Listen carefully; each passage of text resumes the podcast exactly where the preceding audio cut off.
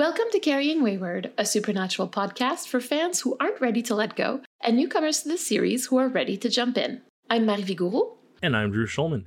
In this episode, we're diving into Supernatural Season 5, Episode 3 Free to Be You and Me. Let's get this show on the road.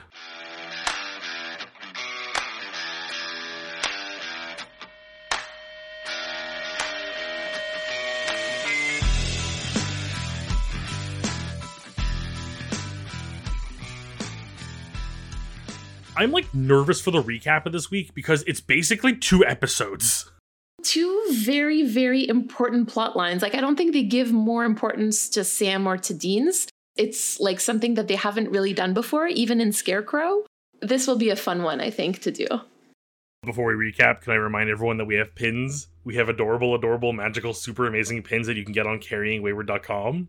We have pins. Oh my goodness. Honestly, this has been like so wonderful. Like, I'm just so happy. it was one of those things where, like, I've made pins before and they come and you see them and you're like, oh my god, they're as good as I expected them to be. This is the first one where it's like, this is even better. I gave you something really cool. Can you give me something really cool back? And they're like, nah, we're gonna one up you. And I was like, damn it, they didn't. I love it. Honestly, so go check out carryingwayward.com to check out our pins. All right, center your energy. Oh. I'm gonna count you down. Three, two, one, go. The brothers are split up. Sam's living a double life as this guy Keith, who works in a bar with a woman who's trying to learn more about his past, and we'll get back to that in a second because we also to go to Dean, who's continued his hunting life. We see him go after a vamp because clearly we're talking with metaphors this week. Sam starts seeing signs of demon activity, but doesn't want to go after it. So he tells Bobby, and Bobby's really sad because he wants to send Sam, because Sam's the best hunter he knows, but Sam won't go. But Bobby sends somebody else. And then Dean reunites with Cass, wants his amulet back, and Cass is all like speaking about his emotions and his connection to Dean, and thinks that he has a plan to find God, but it's gonna kill him. So they go get Cass a hooker, a sex worker. Uh, I, I, it isn't really clear what's gonna happen there, but I think sex was the ultimate goal. Anyways, it ends in hilarity, and Dean is having a good time and loving life and positive and happy. And it breaks my heart a little bit seeing that in him. Although it makes sense that Cass brings it out to him. Then we come back to Sam. And Sam's in the bar. And the people who were sent after the demons like Bobby are back to see Sam because they heard rumors from demons. And of course, they decide this time they're going to believe demons because why the hell not? And they try to get them to drink demon blood. And it doesn't work. And this recap's going on for way too long. So I'm going to stop now by just saying Sam is back at square one, but kind of hurt. Cass and Dean are like more connected than ever. Did I miss anything? I feel like it was going on for way too long. I think that you missed a few things, but that's fine. We'll go over them in the long game. Listen, this episode is impossible to recap, so uh, it's fine. You did wonderful. She says after I try. Thanks. Long game. so Lucifer, did you talk about Lucifer in oh, your recap? No, I totally forgot. Lucifer has been visiting Sam. So Lucifer has found his way to Sam. So we're at the point now where we've learned that Dean is Michael's vessel a couple of weeks ago, and now we're learning that Sam is Lucifer's vessel. That's a really interesting coincidence, don't you think? I mean, this goes one of two ways. Is either goes the incredibly cliche writing angle, or there's a deeper secret to all of this that will eventually make sense and will make it a little bit more plausible than just magically this is how things work out because story. I will not be answering this. I assume in the next several seasons we're going to learn more about their history, maybe specifically Mary's history that might lie twist into all this. We'll see. So again, Lucifer appears to Sam as his dead girlfriend, and I'm just going to rephrase that. Lucifer appears to Sam as his dead romantic partner. I feel like you're setting up for Lucifer appearing to Dean as Cass. You wouldn't know if I said yes or no. I mean, it's fitting the trend and it seems to be the thing you're hinting at, but as I've learned, that means nothing in this game. So, the reason why I'm making such an emphasis about this is that we will really only see this again very, very late in the game. Okay, I will try to recall that. You know, as much as I hate that it is Lucifer and not actually Jess, I just think that like I I really liked the Sam and Jess interactions. Like because I feel like we never really got to see or to understand how important she really was to him. I, uh, like obviously the show told us that she was, but we never really got to see it for ourselves. So like hearing Sam say that he misses her, I found was really touching and helped like flesh out that relationship really nicely. Yeah, it's nice to see Sam get to talk to somebody, I feel like as much as we've given crap to Sam for trying to force Dean to have conversation, this is Sam who's ready to spill his guts and speak his mind and like let his heart flow. Though he thinks it's just dream Jess, he's able to do that and like open up a little bit and it's it's nice to see that. As much as like it doesn't feel like we needed it the same way we needed Dean to do it, it's still nice to see Sam doing it. Well, I mean, Sam's been through a lot in the past few episodes, so it's kind of nice to see him like just be able to t- to to like exhale for a second. So outside of the Sam storyline, like this episode is just really gay. Like really really gay. And Dean is dropping hairpins to Cass like through pop culture references, but Cass doesn't get them. Now, by the way, for those who may not know, dropping hairpins is basically coded language for dropping hints that you're gay to see if the person in front of you gets it or not. It's like saying things or doing things that only another queer person or a queer friendly person would get. We get the personal space line, which is pretty well known in fandom. Uh, but if you think about it, it means that they've had this conversation off screen, and it really makes me wonder about how that went. It's also something I've noticed too. I feel like Cass was always very close to Dean when they spoke. It really felt like someone who doesn't get personal space. And the fact that Dean does bring it up now, and again, the way he does, and the fact that it's happened before, it's been discussed before, but that it continues to happen is kind of just like, He's just so cute. He just wants to be close to him. he likes him. Cass not subtle. no, no. so the Thelma and Louise reference, I always thought was a really interesting choice considering how many people actually read that relationship as queer. And I think that that's Dean's first hairpin. And you can tell that when Cass doesn't get it, Dean is like, I don't know if it's maybe disappointed or upset. Like, I, am not sure how to read it, but there's definitely like his face kind of falls a little bit. Then Cass showing his FBI badge upside down and Dean flipping it, iconic. Oh my god, it was so cute. It was just the most adorable moment, and I just awed so hard. I know. And honestly, like what I really love about it is that I just want to take a moment to deconstruct this in terms of masculinity because I would say that Dean is teaching Cass like how to lie about who he is and how to be like this quote unquote this hunter which is like a metaphor for being a quote unquote manly man, manly heterosexual man in front of others, like to put on that mask that Dean puts on. And he's basically like teaching him how to be a little bit more like him. And this is Dean's mechanism for self confidence, right? Massive overcompensation. The two things that stuck out to me the hardest right here were the fact that, like, the two things Dean is teaching Cass are humans lie to get what they want and let me show you how to pretend to be manly. You understand what you've done here, Dean. You understand that you have just showed your hand, and the hand happens to be covered in jewels and pink nail polish.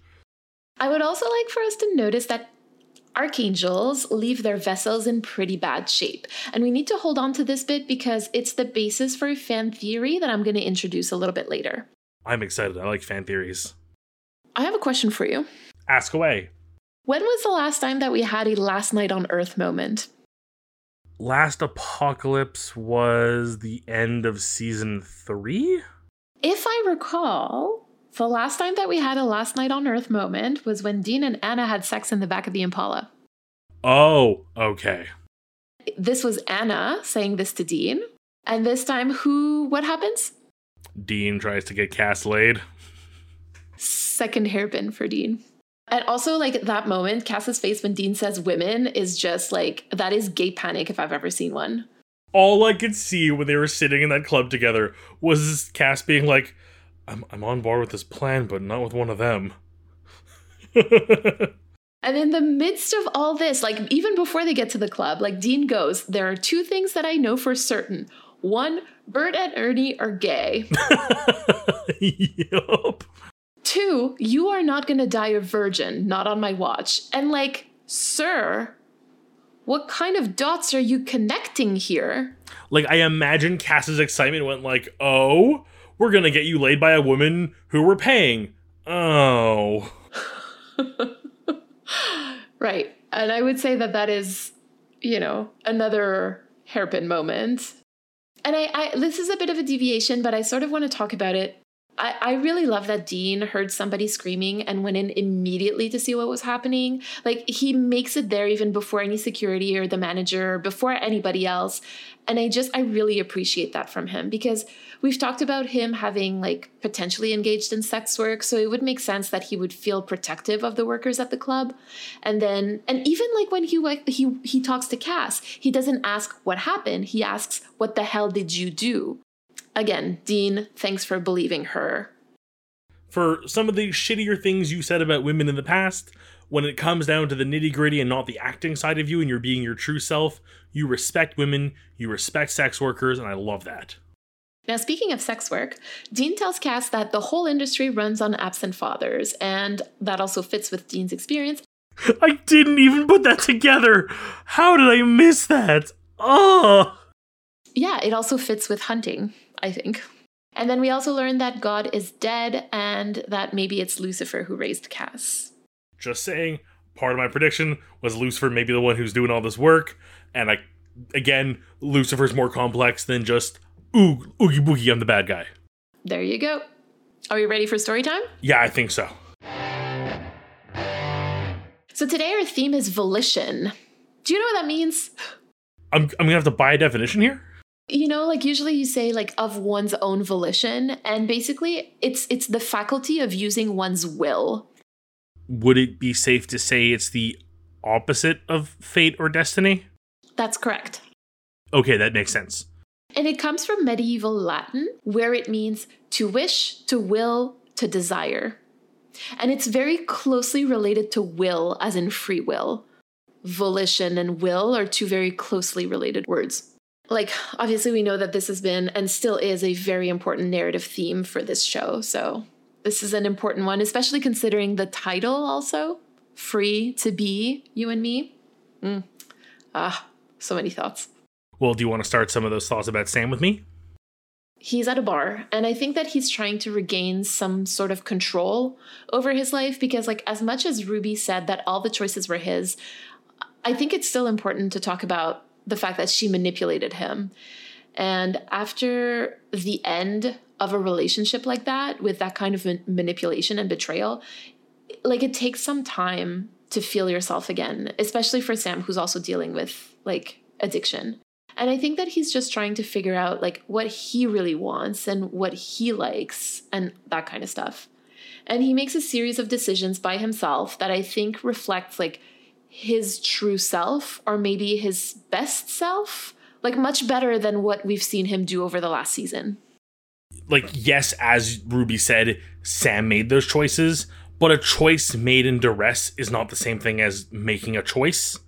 And i feel like the thing we see with sam here that i think is so not apparent at first but i kind of love is as he is trying to find his way and rediscover himself he has to deal with two opposing forces weighing in on him. One being the outsider trying to pry their way in and figure out the mystery that is Sam and or Keith. And then the other side is when he eventually meets the other hunters and has to, you know, confront them and have to confront the past he's trying to leave, leave behind essentially and move on from while it's trying to literally drag him back kicking and screaming. And again, this is a moment where we have forces like Ruby pushing him towards something, and while ultimately he is given the illusion of choice until he is not given the choice anymore, as we see with the uh, demon blood, he is able to continue to make the choices that he wants to make. He's able to find his willpower to fight through it and come out the way he wants to, despite these forces. Yeah, I, I, Drew, honestly, I completely agree with what you're saying. And like, he manages to do this even as Lucifer is actively trying to make him feel like he has no control, no will, no volition. I, I just think that this is a really significant moment for Sam. And I also think that Lindsay gives him hope because she's three years sober while working in a bar. And I think that that makes him realize that he can still be a hunter while working on his own sobriety. You know, like she she basically gives him hope for change when Lucifer tells him that there's no changing him. I think that that shows in the decision not to kill Tim. Like he's realizing that people can change. There is reason for hope, essentially. Despite the force that is put upon him and his attempt to escape his past between Lindsay and Tim kind of pushing their own ways, they both represent very different ways of handling your past. As much as Tim's past is only maybe a few moments ago, his choice is to go anger and drag Sam and blame Sam and pull him down with him. Whereas we see Lindsay is able to look at her past as an alcoholic and get over it, still live in a world and a life that she loves without being traumatized. I'm sure she has bad days. No one's perfect and it's got to be difficult. But three years sober and able to not only be around people who drink, but actively serve them and be a part of that culture, I think it gives Sam hope to see what he once was this I would do anything for revenge, even hurt somebody, to someone who can live their life their way despite the ghost of their past lingering over them. On their terms and i think that that's so important for sam at the moment like to kind of you know how i said at one point that sam was bad at boundaries? I feel like sam is learning those boundaries for himself right now in this episode and we're going to see that also as the season goes on like he learns what his boundaries on are sorry and by doing that he also gets better at respecting other people's i think oh i'm excited for that growth yeah oh man sam yeah i'm happy to have our tallest being return to his humble self I know, I know. I'm very excited about that. Can we talk about Dean though? We can. Let's get started.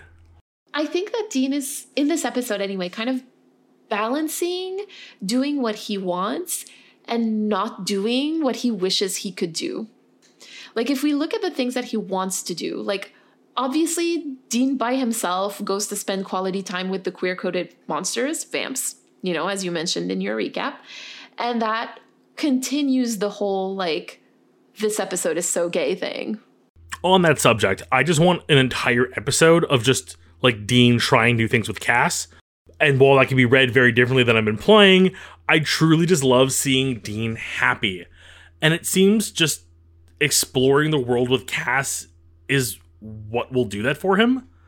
You know, while Dean seems to refuse to admit that he wants a happily ever after, and like we've seen in the infamously bad episode Bugs, when he's given the opportunity to live in a nice house with a great shower, there's that part of him that goes like, I know I can't want this, but I really wish I had it.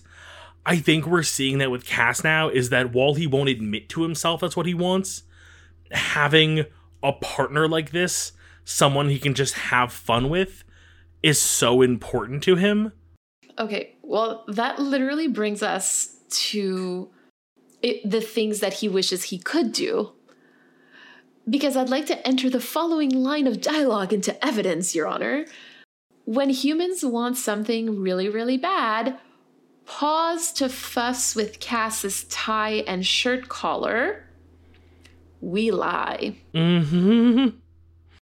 And we've talked about this for Dean since season one, in Bugs specifically, actually, that sometimes we just can't trust what he says necessarily because he plays everything so close to the chest and he doesn't let himself be open with others or even with like the closest the people closest to him for completely valid reasons mind you.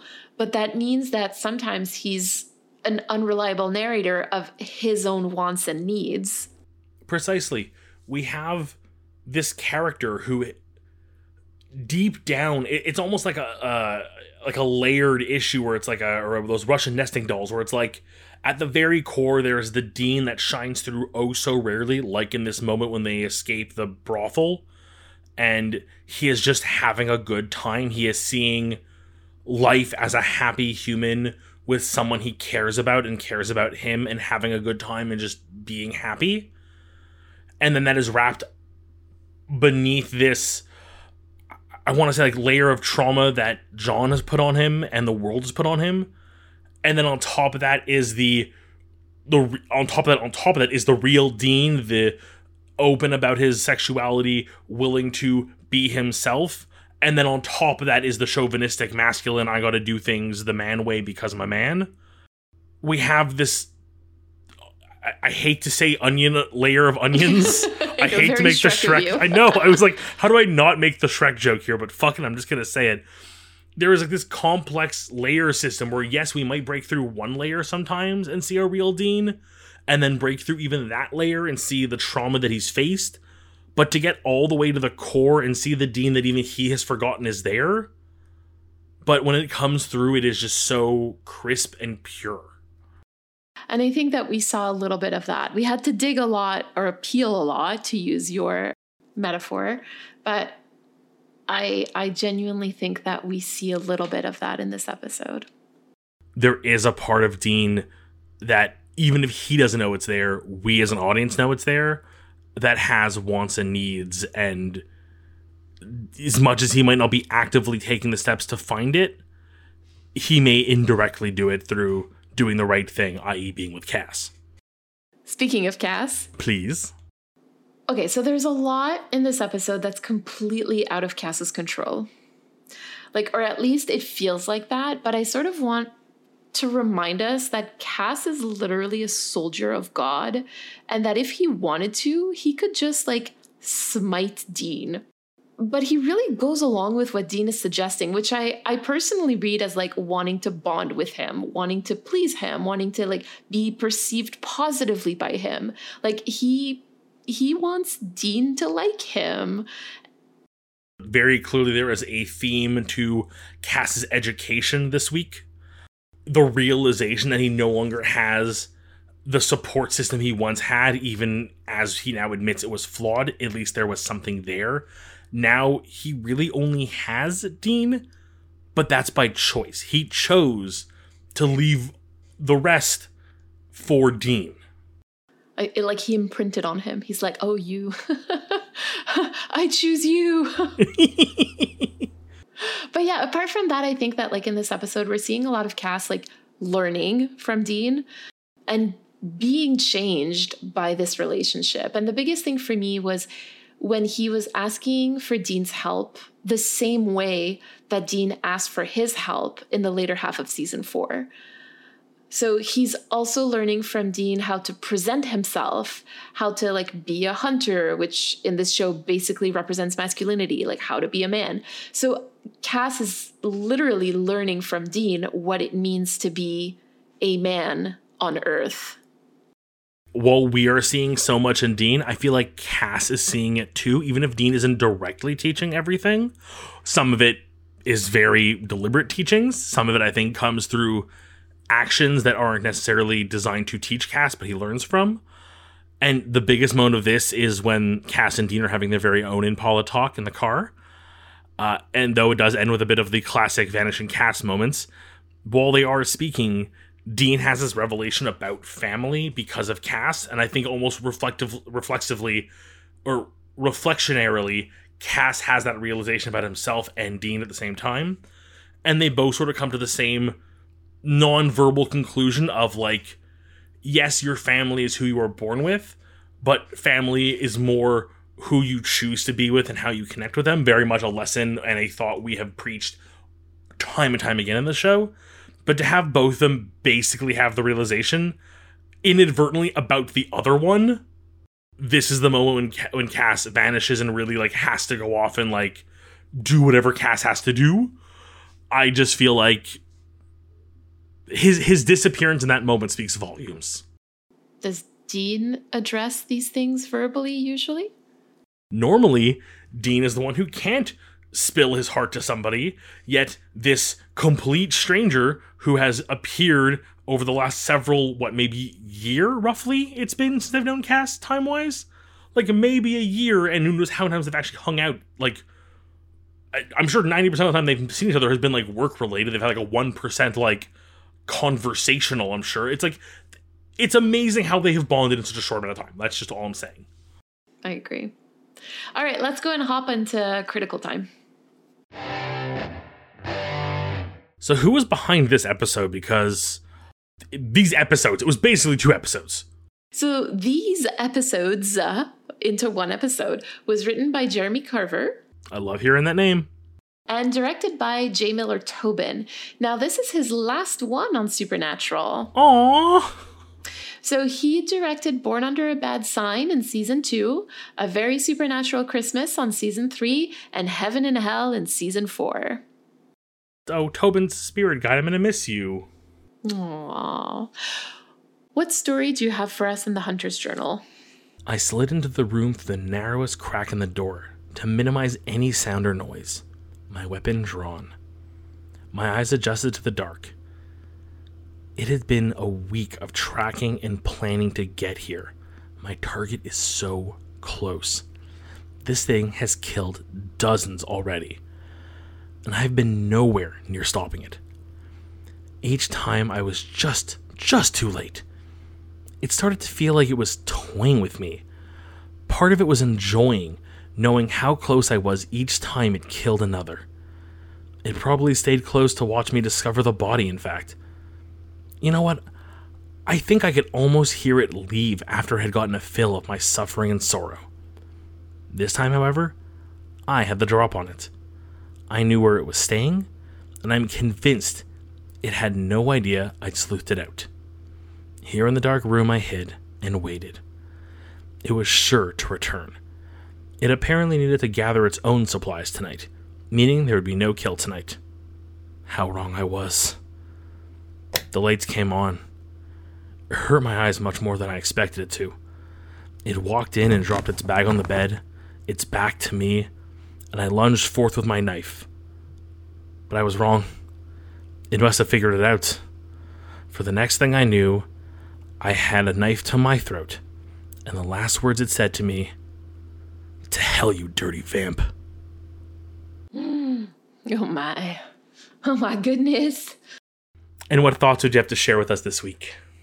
I, I guess I'm just really amazed that Dean and Cass's storyline is paralleled with Sam being courted by Lindsay.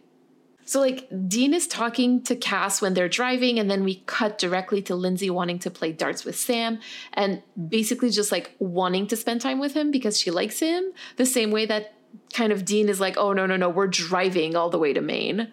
Like, and of course he says that it's because when Cass teleported him, he didn't poop for a week. But like, you know, at the end of the day, it means that they're going to be spending more time together. And Cass could just be like, okay, cool, I'll meet you there. But no, they're driving together. Like, again, Cass humors him, and I think that that's really cool. So Dean finally gets his date with Cass, and at the same time, Lindsay finally gets her date with Sam. How did I not notice these parallels? I just don't understand because the creators are, are telling us that they didn't do this on purpose, but at the same time, like uh, how how do you not see it? How do you, anyway? But I have a question for you. Because Dean told Cass that he wasn't going to die a virgin on his watch. So, and he doesn't end up sleeping with with the sex worker. So, like, what do you think happened between the time that they left the club and the next morning when they went to the hospital? There's no indication that Cass left. So we're going to leave it at that. We're going to let our listeners answer that question for themselves. Woof. Speaking of questions, shall we go to the voicemail and see what our listeners have to say this week? Yes, let's go. This week we have a message from Simone. Before we listen to it, we want to remind you to send us a three minute voicemail. To respond to anything we discussed today, you can use the recording app on your phone and just email us the recording at carryingwayward at gmail.com. We also want to remind you that Mary and I will be answering the question why do you think Cass leaves the Impala so suddenly for our Roadhouse patrons and coffee supporters on our Impala Talk today. Hi, Marie and Drew. This is Simon again, sending greetings and salutations from Toronto. I want to begin by saying thank you for such a positive response to my voicemail. I was super nervous that it would be a tad too much, uh, so thank you for humoring me. Since my last voicemail was a bit on the heavy side, sorry, I wanted to potentially pose a fun question to the Carrying Wayward community. Throughout season four, the meta narrative spends a lot of time trying to lean into the trauma and subsequent PTSD experienced by Dean after being resurrected from hell. The conflict weaves itself in and out throughout the season, again offering maximum man pain, and this one's for you, Drew, becoming a bottomless conflict vending machine for dispensing more brother drama. I understand that there are quite a few Buffy fans in the Discord community, so I was wondering your thoughts on how Dean's resurrection arc in season 4 compares to Buffy's in season 6. Spoilers for Buffy, I guess? At the end of season 5, Buffy dies sacrificing herself to save her younger sister Dawn. She is resurrected by the Scooby Gang via dark magic at the beginning of season 6. Buffy later on discloses that when she died, she was in heaven and finally at peace. However, the whole while, the Scooby Gang believes they saved her from being tormented in a hell dimension. Season 6 spends a lot of time trying, and in my opinion, failing, to properly handle Buffy's trauma after being pulled out of heaven by her friends. We see our titular protagonist struggling to find her footing again as a Slayer and with her friends and family. If we compare Buffy's post resurrection arc to Dean's, I think there's something really crunchy to sink our teeth into, as it were. Pardon for the vampire pun. It's perhaps important to note that the Buffy series finale aired in the spring of 2002, three years before the Supernatural pilot even aired in the fall of 2005.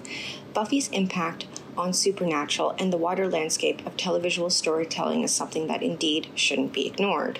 Buffy began as an episodic Monster of the Week approach to storytelling. It became increasingly more serialized as it progressed, prioritizing grand overarching narrative arcs. Each season has a primary villain who Buffy and the Scooby Gang would face off against several times throughout the season. Even when we had a bottle episode, the Monster of the Week linked back to the core character conflicts and the broader themes of the season. Eric Kripke has acknowledged in interviews the influence of Joss Whedon's particular brand and style of televisual storytelling in his work. In 2017, he said, and quote, Overall, Buffy really taught me about effectively using metaphor in genre. For Buffy, it was high school as hell, literally, and Whedon did such a masterful job of grounding his horror and fantasy concepts in this notion. I used that same philosophy on my run on Supernatural with the mantra family is hell, literally, end quote. We can observe how this approach to narrative structure and using monsters as metaphor is coded into the DNA of Supernatural. Moreover, for some context, Buffy first aired on the WB, now the CW, in 1997, only two years after the network launched in 1995. Its run on the CW cemented to what we now know as the network's signature formula of, quote, smart teen soaps, end quote, on the map. Likewise, when Supernatural first aired on the CW, the network was concertedly trying to cash in on the Buffy and Angel the series audiences. Beyond simple binaries of male, female, heaven, hell, slayer, hunter, etc., here we have two reluctant heroes thrust into a war against supernatural forces. They both work outside the law, protecting the world from the supernatural while exploring themes of destiny, free will, and ultimately having to contend with the consequences of those choices. This list of thematic parallels goes on, but most notably for this conversation is the writers also use similar imagery depicting both Buffy and Dean waking up in their coffins and having to dig their way out of their own respective graves. Equally complex in their own right, Buffy and Dean are framed as battle weary warriors brought back to life only to be thrown back into the fray. This plays into a time honored trope frequently used in the fantasy genre. Resurrections by supernatural means is used as an inciting incident designed to promote more internal character conflict and at times external narrative conflict and retrace the protagonist's arc. So we have Buffy who died and went to heaven, finally able to rest. Then we have Dean who died and went to hell and ended up picking up the blade and began torturing souls. If we compare and contrast these characters, what does it tell us as viewers about how these types of resurrection arcs and trauma is portrayed on screen with masculine versus female coded characters? I think it's fair to argue that there's a striking difference between how this aspect of the hero's journey is gendered and coded on screen. In my opinion, it speaks to the huge gulf and divide between the modes of representation of male and female heroes in modern media. Anyway, thank you again. Looking forward to hearing your and the rest of the Carrying Wayward community's thoughts. Cheers. Uh, may I? Yeah, of course. Go ahead. I just like the idea of let's go with something lighter. Dean being brought back from the dead and going through hell, and Buffy's terrible torture being revived. It's very interesting because despite how similar these two scenes are and how similar you would imagine they would feel, they feel incredibly different to me. And I think the obvious reason is one being dragged out of heaven, basically they've received their eternal reward and are now being told, "No, you got to keep fighting." Yeah, you know, you say it and you're right, like it really feels like early season it was very much the theme and then she has the big reveal about like you saved me from heaven and suddenly like all of her gr- like grungy side disappears after that but she is much more like you know she even dresses more like dark and like much more on my own a little more as we've seen with the Winchesters, willing to sacrifice herself to save somebody because she's kind of ready with, you know, the end. She's seen what happens after she dies and she's okay with it. Whereas Dean, it's almost the reverse. He is saved from hell, he is given a second chance at life. Though he is thrown back into the fray, and Sam kind of picks at him for it, he is much more reserved. He's much more, I want to get out of the spotlight. I don't want to be doing this anymore. I would like to find an out or an ultimate end. I want this to be over. I don't want to make stupid decisions. I want to be safe. I don't want to go back to hell. What that says for the gender role of the characters, I think, is a much deeper conversation that I am not prepared to have in this without enough without some time to prepare and study. But there is definitely some deeper conversation to be had there, and I'm looking forward to having it. Just as a side note, when it, you talked about Buffy's style, particularly in season six, if you notice throughout the entire Buffy series, Buffy tends to dress in order to mirror the person that she's closest, like emotionally closest to in that moment. And in season six, the person that she is emotionally closest to is Spike. So she tends to wear very dark colors, very like contrasting things lots of leather, even though she was wearing leather before. Now it's a lot of black leather uh, that she's wearing. Um, and then the moment that she's able to talk to Tara about it, literally the next episode, she's dressed in in clothes that kind of mirror Tara's style. I never noticed that. Like some of the overall ones, I'm thinking now make a lot of sense, but like the sudden shift like that, I'd have to go back and rewatch. I love Buffy. I do too. It's the reason why I wanted to get into Supernatural just as a reminder, we tend to do these, you know, without any preparation. Like we listen to them and then we react to them immediately. And I am an introvert in the sense that like I usually need some time to think about things in order to come up with with an answer that I like. And the whole point of doing this podcast was specifically to help me get better at this.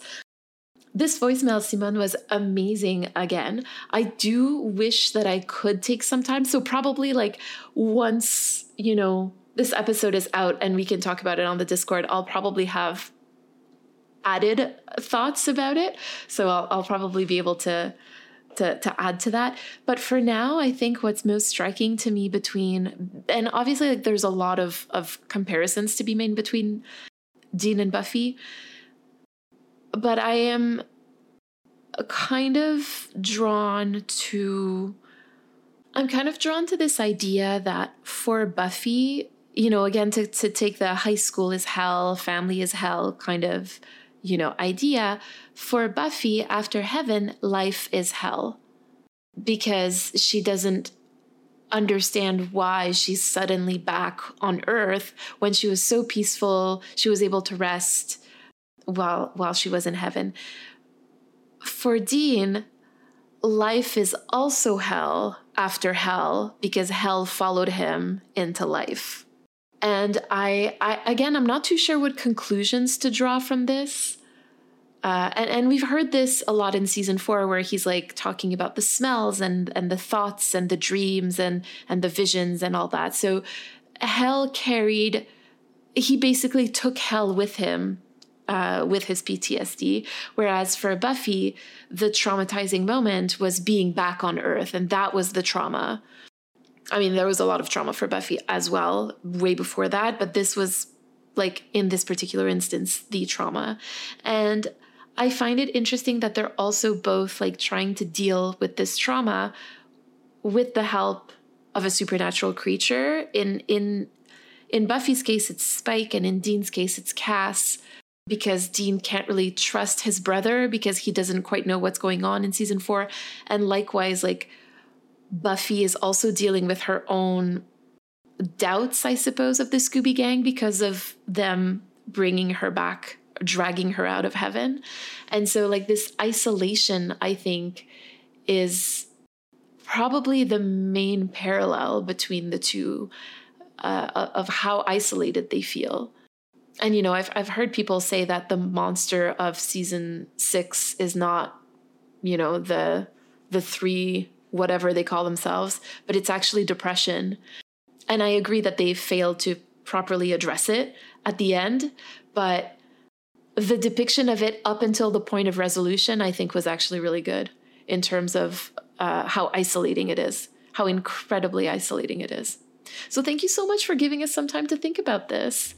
Yeah, thank you for another fantastic voicemail with some other fantastic lines about the bottomless pit of grief that I adore. Uh, I I really like. I think we will need to at some point do like a mini-sode comparing some more of the themes from Buffy to Supernatural because there's a lot to talk about there. And I think we both need the prep time more than anything else. oh yeah, for sure. Oh, 100%. Like that episode will take like a while to prep. Uh, but um, yeah, I, I, I love me some Buffy. So it'll be an, a really interesting one. And also like just as a quick thing, like this whole like, it's interesting because I didn't know that Kripke had said family is hell because... Uh, yeah, knowing so, that, it's suddenly like, oh, he's been agreeing with us this entire time. When I heard like high school is hell, literally, Kripke said, and in my mind, I completed the sentence with America is hell. And like, and uh, I'm so sorry to all my American friends, but like that is genuinely like because of all of the Americana and, and everything and like the the monsters that are so linked to class and everything. Anyway, I just that's where my mind went originally and then I wanted to say that he was very uh, influenced by uh, Neil Gaiman's American Gods. Yeah, no, definitely the the Neil Gaiman uh, reflection, reflections too will have to happen down the road. Speaking of Speaking reflections, of reflections. we are just killing these segues this week. We're so good. Would you like to get us started? For sure. So I'm going to come back to Dean's line about when people really, really want something, they lie.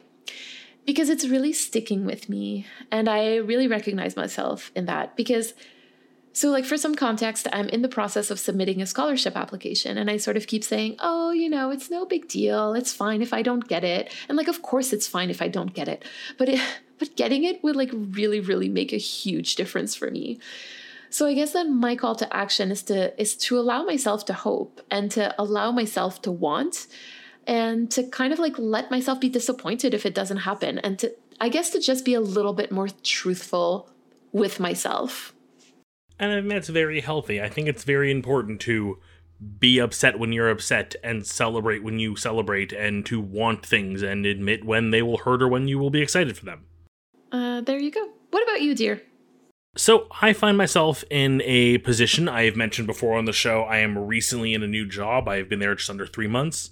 Uh, and much like I think is almost a cliche we see in TV and movie when someone gets to go to a new school, they try to reinvent themselves, uh, much like Sam has done this week as Keith.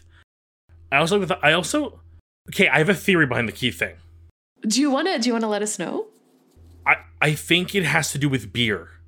He has gone from Sam, as in Sam Adams beers, to Keith Alexander Keiths. I don't know why this jumped out to me as like just him in a bar. For some reason, the two beers just floated to the top of my head because I was thinking like, oh, last time they had different names, it was a different type of gun. And then I was like, what is another thing that they have in their life? Beer. And what are two beers? I was literally going to say that they did that with the guns. So I there is no reason why this theory isn't solid well, I am sticking with my beer theory. Uh, but as I reflect on Sam, it occurs to me that there is a level of like.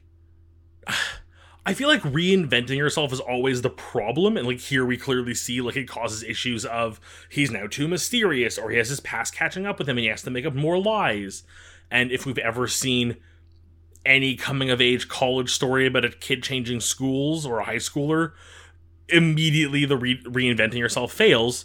So my call to action is just like, here is an opportunity to not reinvent myself, but a chance to be my true self. This is the first time I'm starting a job and like immediately found the like group chat for all the LGBTQ plus and like became a part of that community immediately and like planned a drag night and like talk about like our coming out stories like no longer am I on like the periphery of this and like meeting people and like yeah I'm an ally and like let me see what I can do to help. Like, no, right away I was like, I know who I am. The reinvention here is being my most honest self. So it's a call to action to just keep doing this and keep being me and being proud of me. I love this. I really do. I think it's really great. Thank you so much for sharing that with us. I'm gonna have mascara all down my face now. Oh no! Too bad, too bad we're filming right after this. Uh, yeah, I know. That's why I'm wiping my eyes.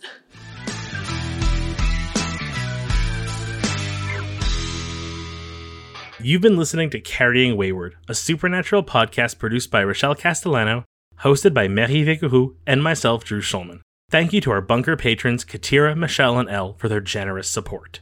This week, we'd like to thank Simone for her message. Follow us on Twitter, Instagram, TikTok, and YouTube using at Carrying Wayward, and leave us a rating and a review on your podcast service of choice. And don't forget to join our Ko-fi or Patreon for perks and extra content. You can use the link in all of our social media bios or go directly to carryingwayward.com. Carry on, our wayward friends. Mwah, mwah.